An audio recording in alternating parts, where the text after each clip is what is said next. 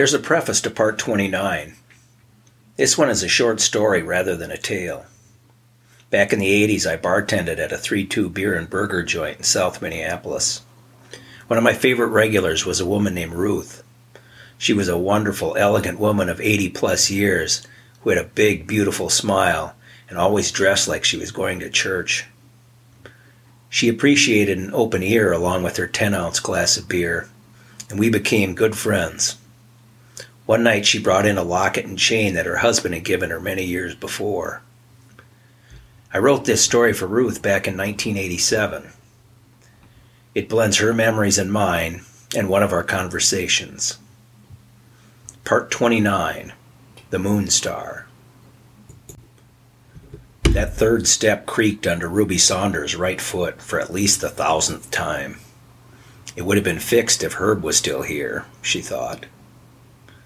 She continued up the stairs one step at a time. Her right hand followed, moving like a car in big city traffic up the wobbly rail. Ruby stopped at the landing three quarters of the way up, where the staircase made a 90 degree turn to the right, to catch her breath. Some day soon she'd get her grandson to move her room to the first floor of the old house. To her left was the octagon window Herb had put in just weeks before he left to be with the Father. The window had small rectangles of blue leaded glass surrounding one clear, eight sided pane in the center. Tinted moonbeams cast an unnoticed silhouette of Ruby two steps below the one Herb would have fixed. She lifted her flannel nightgown of little blue flowers and a doily collar ever so slightly with her left hand before continuing up the remaining two stairs. She left her dirtied pink slippers, the ones Herb brought, on the braided rug and crawled into bed. No need to set the alarm tonight. Not anymore. Never really was a reason to. Herb was up every day at 5:30, sure as dandelions in the spring. Had the crossword done by 7. Must have used the same little pencil for at least 5 years.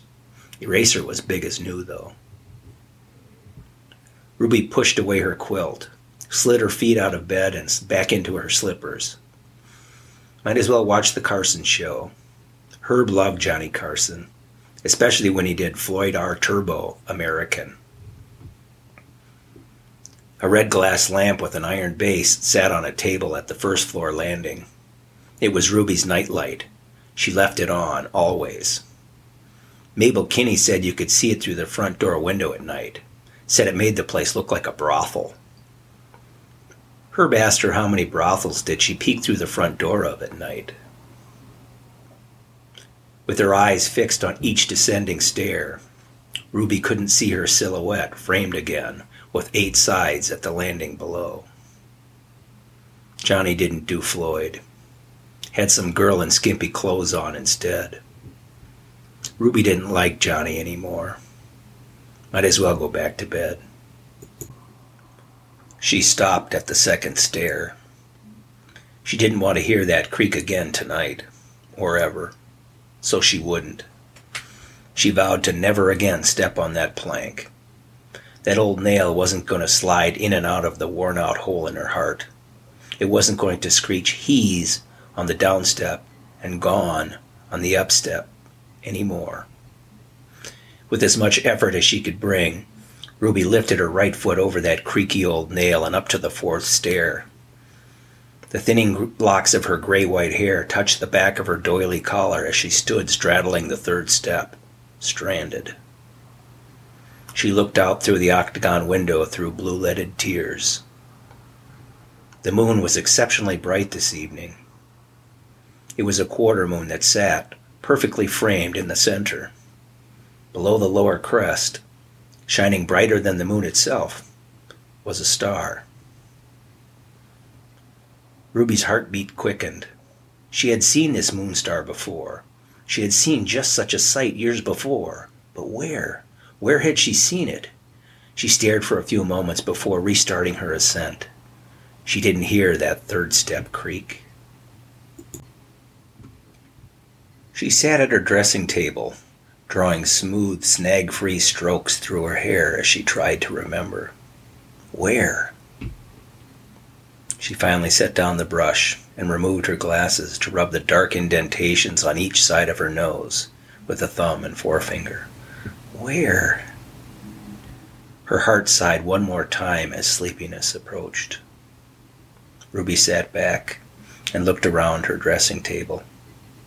Her brush, her jewelry box, a ballerina who danced on a spring. Above the table, on the clips of the mirror, hung two necklaces. She only wore the one, but looked at the other.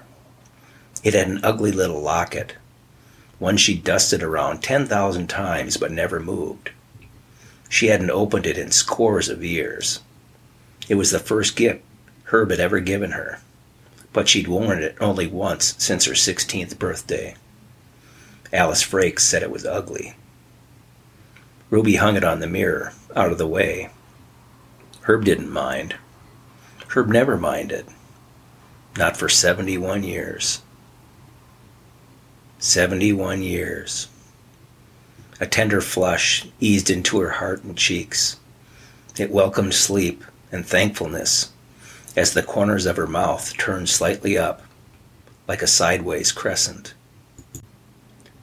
Ruby pulled the snap with her thumbnail and opened the ugly little eight sided locket. In the center was a quarter moon. Below it, the moon star. Author's note One evening in 1998, as we gathered with friends on a backyard patio, I looked up in the sky to see a crescent moon with Venus shining brightly below. I thought of Ruth with a tender flush of thankfulness.